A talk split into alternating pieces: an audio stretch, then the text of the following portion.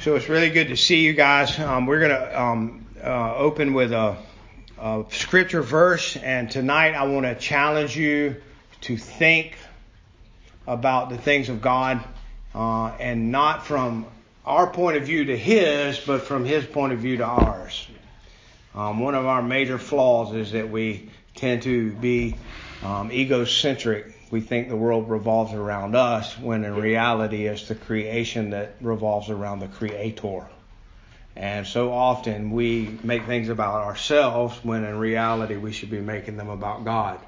What is the greatest commandment? The greatest commandment is what? Love, Love the Lord your God with all your heart, all of your mind, all of your soul, and all of your strength, and love your neighbor as yourself. And so Jesus says the most important thing, the reason you were created, was to love God and love your neighbor. And after Adam and Eve turned away from the truth and bit into that fruit, they passed on a tendency to all of us in this room to flip that on its head.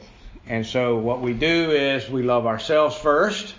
And then if there's anybody around me that can love me, then I'll love them and then if there's any time left over, it'll be God. But the truth of the matter is, the Bible teaches us that in our fallen nature, as Adam's kids, um, we hate God.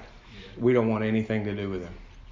Uh, and it's God who reaches down into a broken and busted and sin-filled world and grabs broken and busted men and women like me and you and pulls us out. It's he. He's the one doing it. It's not us. It's Him.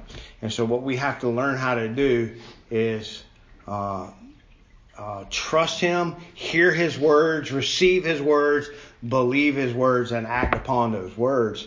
And it's very important that we do so. So tonight, let's go ahead and um, just a, a primer for what we're going to be talking about tonight. We're going to be talking about good divine providence.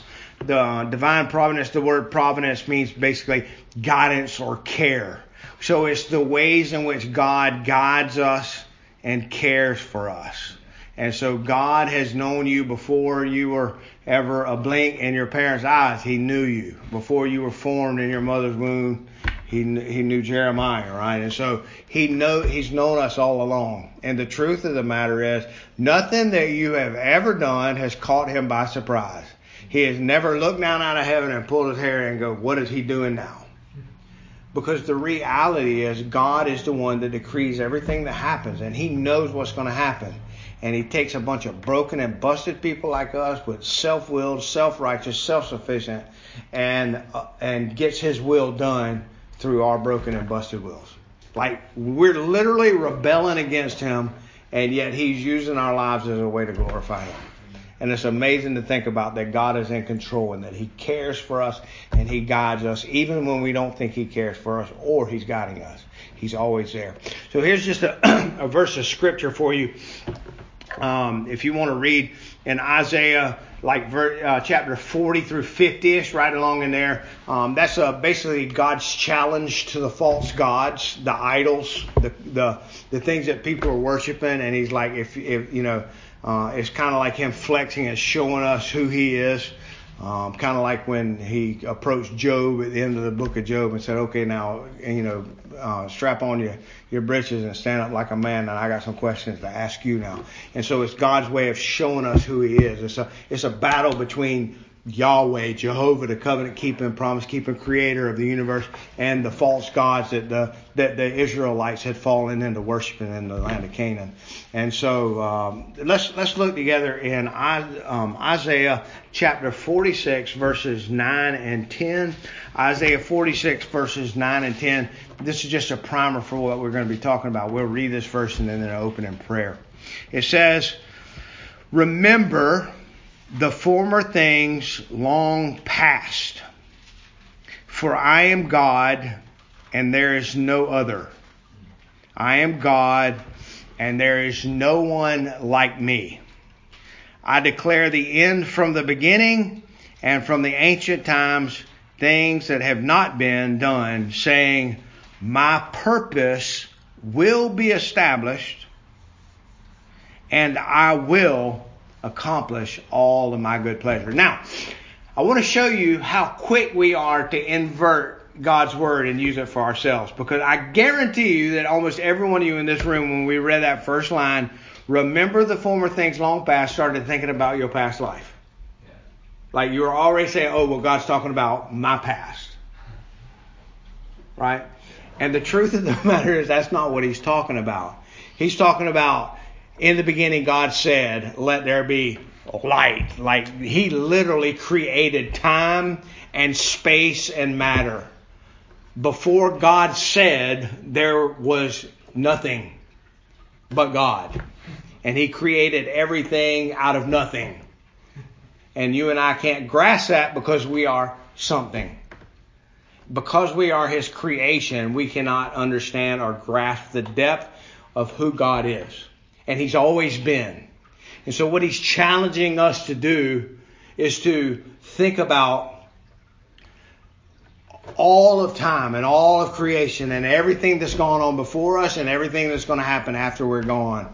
And think about the fact that He is God and that He is in control. And as you think about that tonight, as we open in prayer, I want you to remember two things God is in control, and God is good. All right? God is in control, and God is good. If God is in control, that means that I am not. All right? If God is in control, then that means that I am not. And the more I learn to lean on His control and stop trying to take control myself, the more controlled my life becomes. But as soon as I say, hey, God, let me handle this for a while, what happens in my life? It gets out of control. So as we mature, as we grow, as we learn to trust Him in faith, as we begin to let go of our self will and our self sufficiency and our self righteousness, we learn to trust a God who has us in his hands. And there's no way we can get out of him. No man will pluck you from my hand, right? So let's open a word of prayer. Father, thank you uh, for this time together and for this uh, beautiful night and just a chance to open up your word, your truth, and to grow in our appreciation and our knowledge of you. Lord, you are a God who has been and has always been. Uh, you are the great I am, and you are good, and you are in control. And Father, I'll be the first to admit in front of everybody in this room that I personally have a tendency to try to take things into control myself and to not trust you. I constantly find my mind and my heart being egocentric and thinking about me and not you. And so, Lord, I pray that for the next few minutes we can lay aside our own personal desires, our own understanding, that we will not lean on it, but that we will lean on your word and your wisdom. So help us to see the things we need to see tonight. Help us to apply them to our lives and um, help us to be conformed to the image of your Son through your word and through you, Holy Spirit. In Christ's name we pray. Amen. Amen. All right, so if you see there at the beginning, it says that God, this is um the first paragraph there. So what we're going to do is we're going to try to get through about two or three of these paragraphs tonight. I doubt we will. We always usually only wind up in one, but we're going to try to get through these paragraphs tonight. And the first paragraph, um, we're going to read it slow because they can it can be a little bit confusing. Uh, but then we're going to go and find some verses of scripture to apply to it. Okay. So number one, it says this: God, the what? Good creator of what? All things. God is good. He is the creator of all things. It's very important for us to always keep that distinction. God is the creator and I am his creation. And as we've talked about in the past in this group, the all of the heresies that you ever want to study about in the church always came when we start conflating creator and creation. Man tends to turn his back on the creator and find something in the creation to worship. What is that called when we turn away from the creator and worship the creation? Idolatry. Idolatry. That's exactly right. And as we've talked about in the past, for you in here struggling with chemical dependence, you are bowing down to a false God. I can't make it any more simple than that. You are looking for something in the creation to give you the hope, the peace, the joy, the delight, the desire, uh, the it's going to be okay that you need. You're looking for something in the creation to give you what only the Creator can.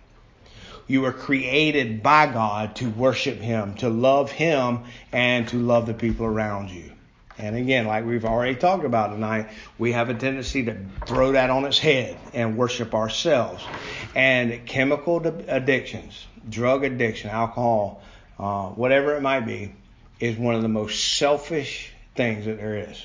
It's all about you. You're chasing feelings, you're chasing emotions, you're chasing your desires, and it will always leave you empty.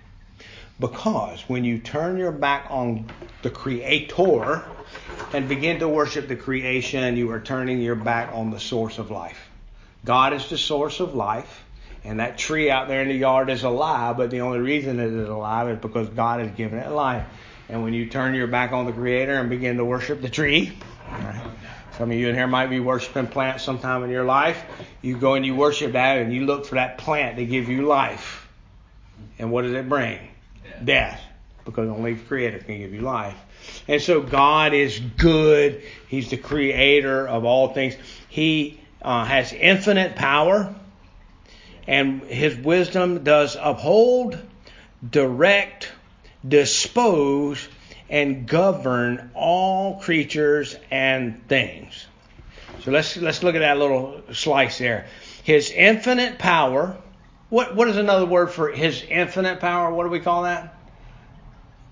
Uh, omnipotence. That's exactly right, Jeremy. Good job. Yeah, omnipotence. Omni means all all around. Potent means all powerful. He's in this room right here with us tonight. He is omnipresent, right? So he's omnipotent all powerful. He's all present. He's everywhere. And uh, he's also omniscient, which science is the word for what? Knowledge, right? So he knows all things. And so, in his infinite power and wisdom, he upholds, right? The world spins on his will and his wisdom and his power. so, upholds, directs, disposes and governs all creatures and all things. You know, you can get an um, you can go and buy an almanac right now and look in that almanac and it'll tell you when the full moon is going to be in 2028 in March of 2028 what day the full moon is going to be. Right now right this very second you can go find out when the full moon is going to be in March of 2028 why is that? Because the planets run in, a, in an order that we can observe right? What does Psalm 19 say? The heavens declare the glory of God, the skies proclaim his handiwork. He's the one that made it all. And the reason that it runs in the order that it runs is because he's the one that sets the order. The reason that we know when winter's coming and the reason we know that uh, there's a hurricane coming is because we can observe the order of his creation. And what's so funny is a lot of times when we are most out of order, is when he uh, when he is really controlling things. Ah, I mean, he's always controlling things, but you know, in some of the most chaotic times in your life, that's really when he's at work in your life. Right? Yeah.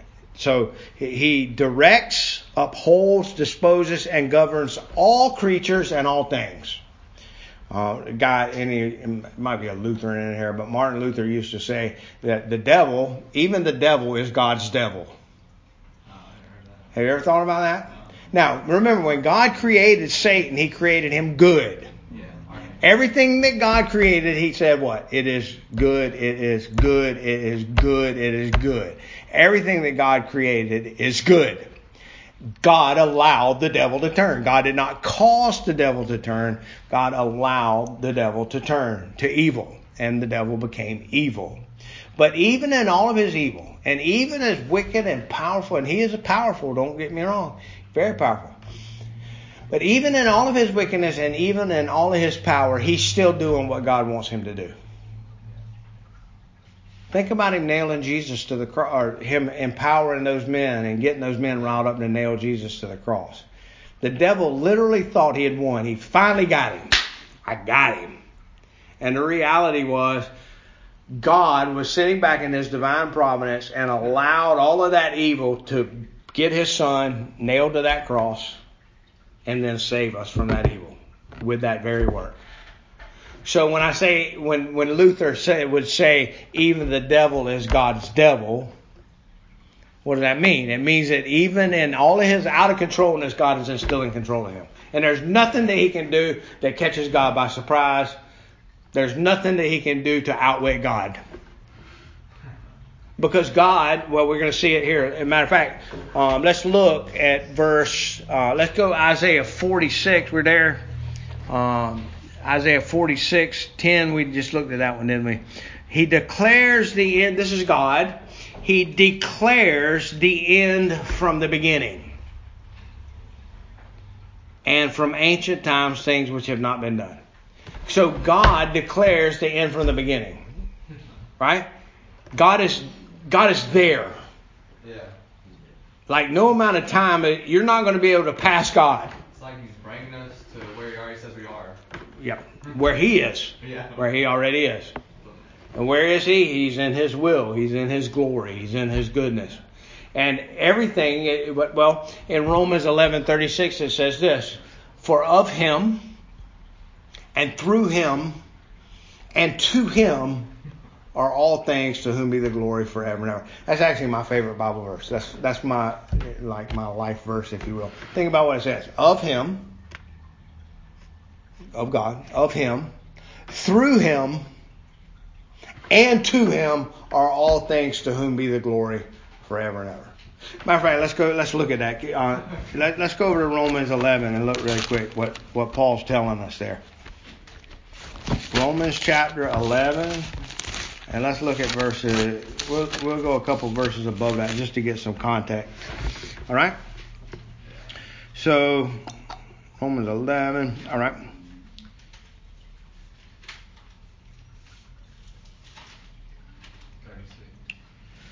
Yep. Let's start in verse verse 30. Or actually verse start start in verse 29. The gifts and the callings of God are irrevocable.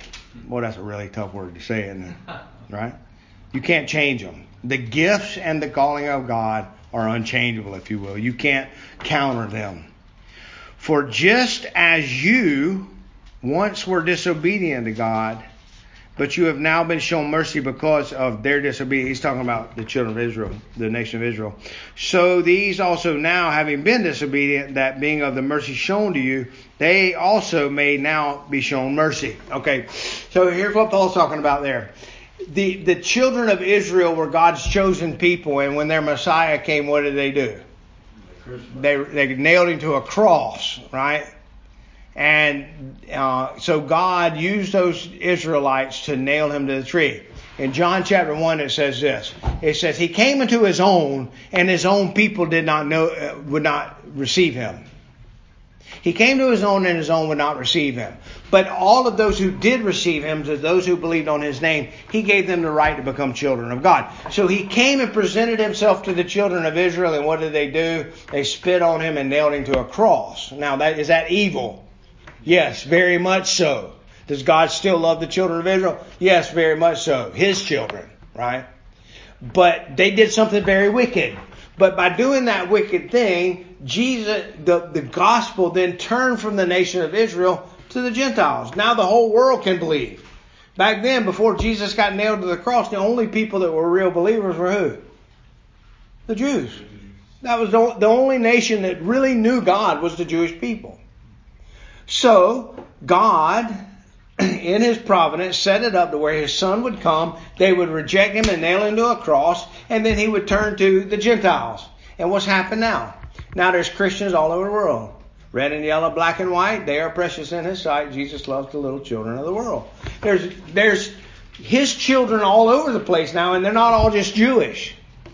So, but what Paul is saying here is this if you read 9, 10, and 11, you'll find out that was God's plan all along. The plan was for the children of Israel to reject him, to him to turn to the Gentiles.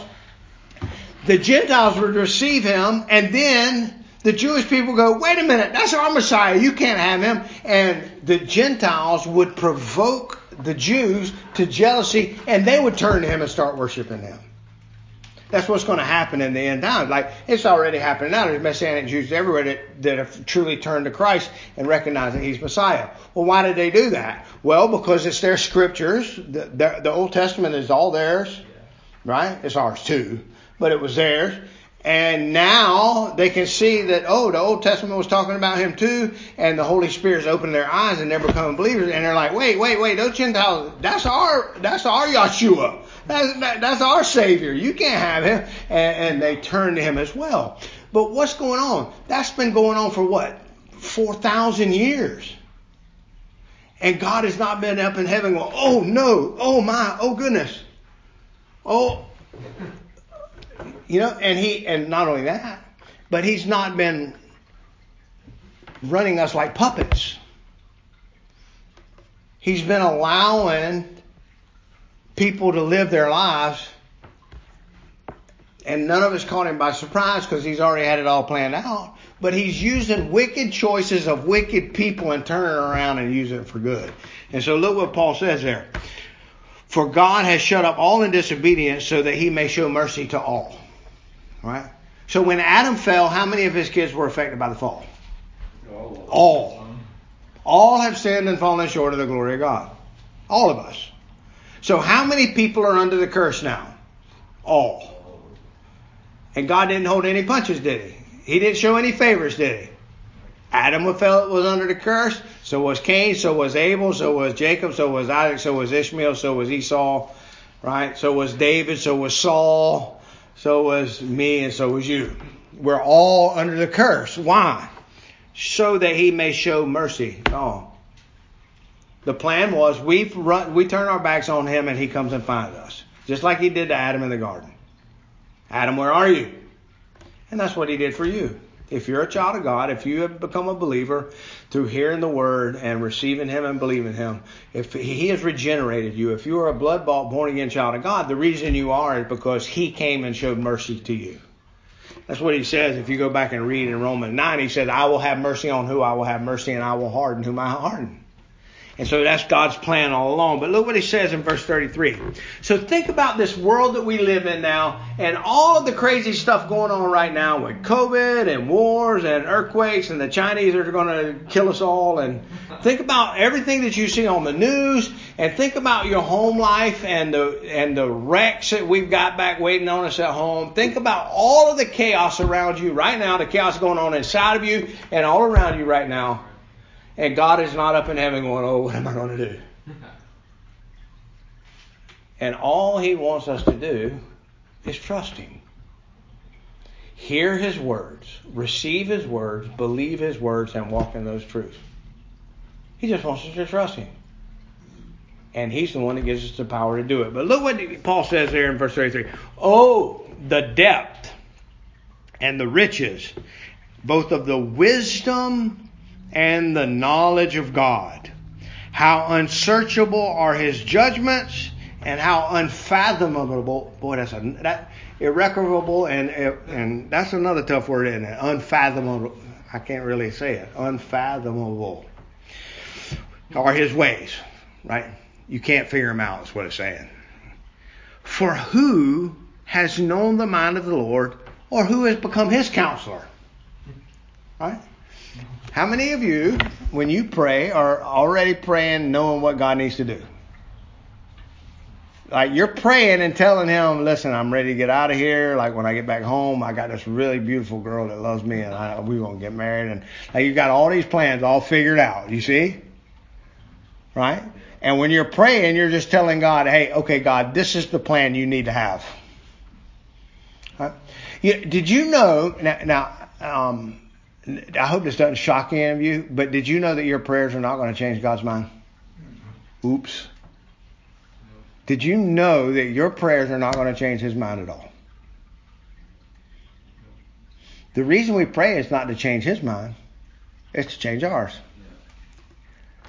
Because I can tell you, I wasted 10, well, a couple times, 10, 15, 20 years praying for this girl to be the one. Right? And you know what the problem what it was? She wasn't the one. But instead of allowing God to change my will, I just kept right on hard headed, stubborn for 15 years trying to make my will his will. His will, my will. And that's not the way it works. Our prayer is about us learning to yield to him, not him to us. He's not a genie in a bottle. That's not, he's your creator. He's the one that holds your last breath in his hands. He's the one that holds your eternity in his hands.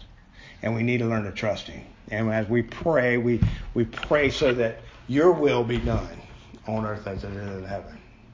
And when our fallen nature and our busted nonsense, we're literally filtering his will through our will. We're screening it through what we want.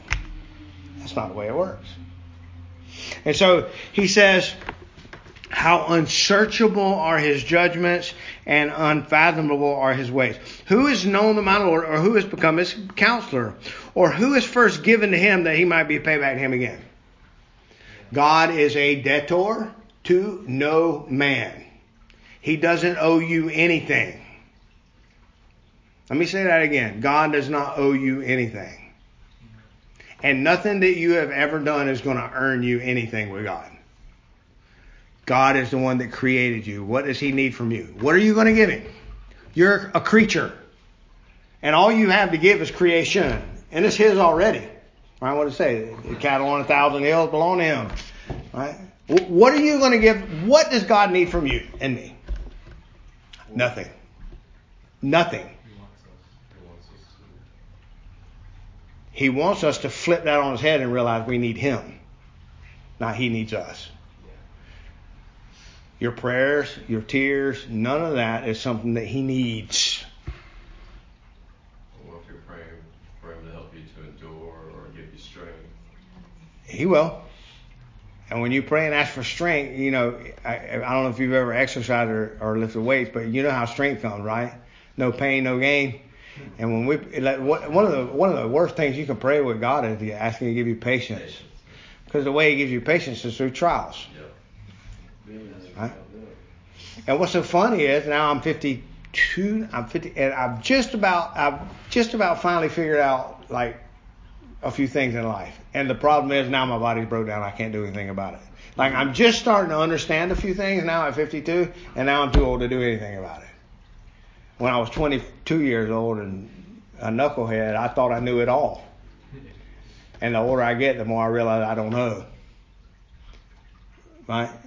And it teaches me to trust in Him. What happens? My body falls apart, my mind falls apart, and eventually I'm going to go back to Him and so I can stand there screaming the storm all I want. I really just need to learn to trust him. But anyhow, he says this. Think about that.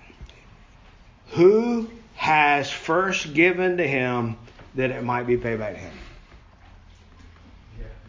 God is the source of all. There's nothing that you can give him. And then that's when this passage comes in, my favorite verse. For from him, through him, and to him are all things to whom be the glory forever. Amen. Right? So, from him. The creation. Is creation from him? For him. From him. From him and for him. Is the creation from him? Yeah, he created everything. Through him. What does that mean? He's the one that keeps the stars in their orbit. And to him everything is going to glorify Him. Right? It's about Him. It's not about me and you. Of Him, through Him, to Him are all things to whom be the glory forever. Amen. So it, it teaches me. And, and, let's look real close. If any of y'all can find it in here, can anybody find you or I or me in there? Hmm. Let's look at it again, verse 36.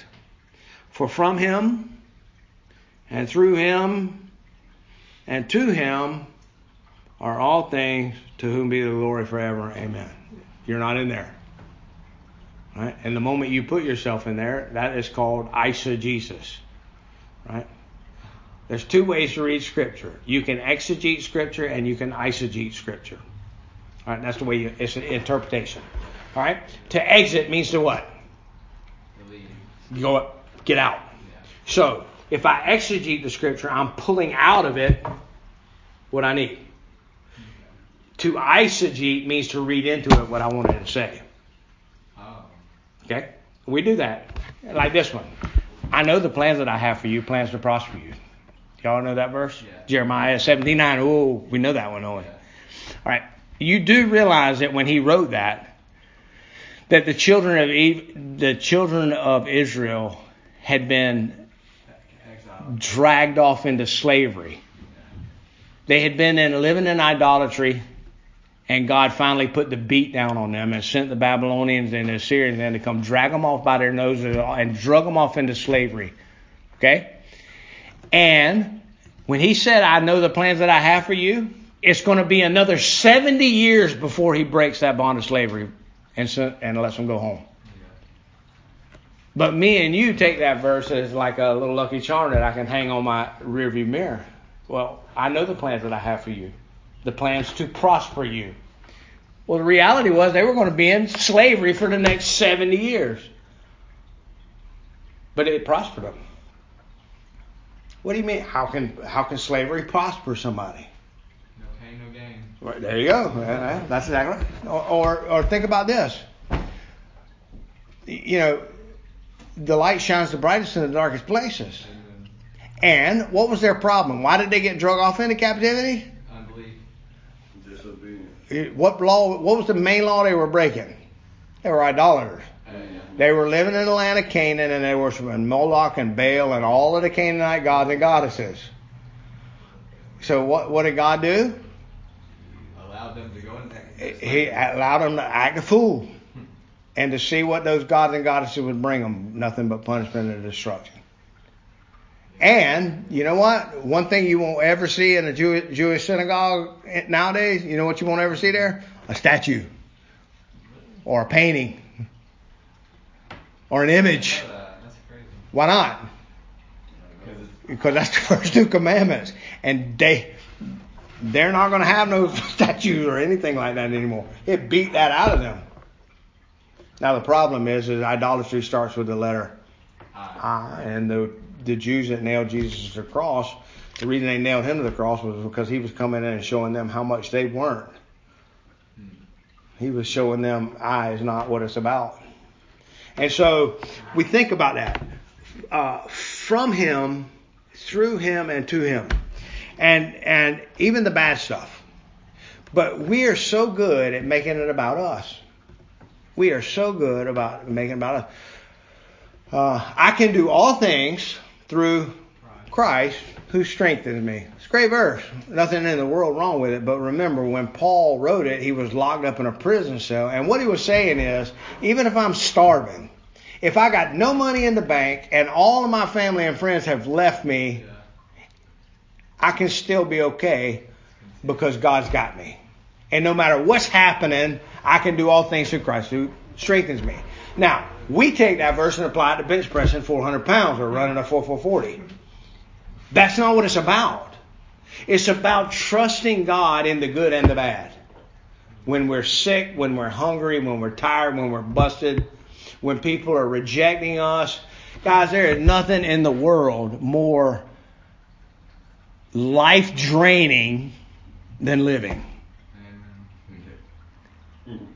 I got up this morning at 3:45 and went in and worked a 10-hour shift at the grocery store. Came back home, uh, ate a bowl of rice and beans and a bagel with some cream cheese on it and a cup of coffee and come and taught this class.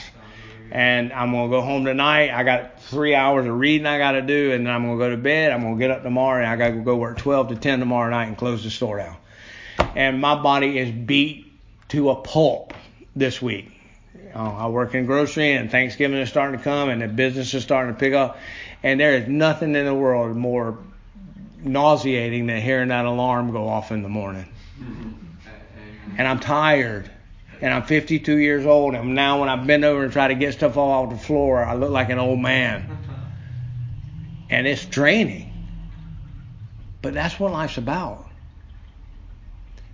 And so God wants you to trust Him with the good and the bad. And all of us in this room who got off away from Christ, got away from God, got into drugs and alcohol, we were looking for something to make everything okay. But we were trying to do it in our wisdom, and we were trying to do it through the creation instead of through, through, through the Creator. And what's it do? It destroys you. A lot of those people who prosper without God. Right. But but remember, so we when we think about prospering, you know, we think about Just the world. uh, I, I think about, you know, I, some every once in a while somebody will leave their deposit slip at ATM, and I look and go, man, They're prospering. they're prospering, you know. But who knows, man? They may be, you know, they, uh, they may owe. The treasure's in the wrong area. Yeah. Had a girl um, give me a painting for my birthday a couple years ago, and a good friend of mine, and it was a painting that said, "Some people are so poor, all they have is money." Yeah, yeah, it's true. But but remember, when we learn to trust God, when we learn to walk with Him, what happens? We begin to learn that this life is temporary. And the life that Christ purchased for me on the cross is eternal. And I have things in eternity now already and yet I'm still trying to cling to this world, Yeah. you know. And so I have to, you know, we hear let go and let God, right? Uh, but, but so to finish up the lesson tonight, it- you know, because we've kind of went around the block. A couple things I, I I want you to hear in this lesson. Number one, God is good, Oh yeah. And number two, God is in control, Amen. and God is in control of you whether you're good or not. Right. And your life will be more enjoyable. You will have the peace that passes all understanding if you will just trust Him. If you will turn from the creation, trust the Creator, trust His providence. And remember that word. That's that's what, what the word I want us to focus on is God's divine guidance and care. He's guiding you right now. All right. He's guiding you right this minute and he will continue to guide you. And he will either guide you by gently bringing you along, you know, supporting you from behind, or he will put a hook in your nose and drag you to where you need to be. Right? And what's so amazing is, with all of the decisions I'm making, and all of my wants, and all of my desires, and everything that I'm doing, God is still in control. And He's just simply wanting me to trust Him and, and, and let Him be in control. Because He's an amazing God. He's your creator. He's the one that puts breath in your nose. He's the one that puts hope in you. And, and I pray that all of you are trusting Him. So, um, if you want to cheat and read ahead, I won't I won't be back again until next month. But um, each one of these paragraphs that we've read tonight has scriptural references to go with it. They're they're not just you know it's not just a cannon fodder. There's a lot of um, each one of the statements and the paragraph will have a, a footnote at the end of it, and then that footnote will apply to those scriptures. So if you get some free time on your hands and you want to meditate on God's providence, we'll get more into it next time we're together. Um, so uh, Lord willing, I'll see y'all in a couple weeks, and let's uh, close with a word of prayer. Happy Thanksgiving, I, and be thankful. Be thankful in all things, right? Happy Thanksgiving, brother. Uh, most gracious Heavenly Father, we thank you for this day. We thank you for this time together. We thank you that you are a God who is good and a God who is in control. And Lord, I I pray for each man and woman here in this room, and myself included, that you will help us to trust in you with all of our hearts. Help us to stop leaning on our own understanding. Help us to acknowledge you in all of our ways. And Lord, please make that path evident for us, the, the path that you want us on, so that we can walk in it. Um, we are sheep that have gone astray, and we def- desperately need you, our good shepherd, to guide us and to comfort us and to keep us safe. In Christ's name we pray. Amen. Lord,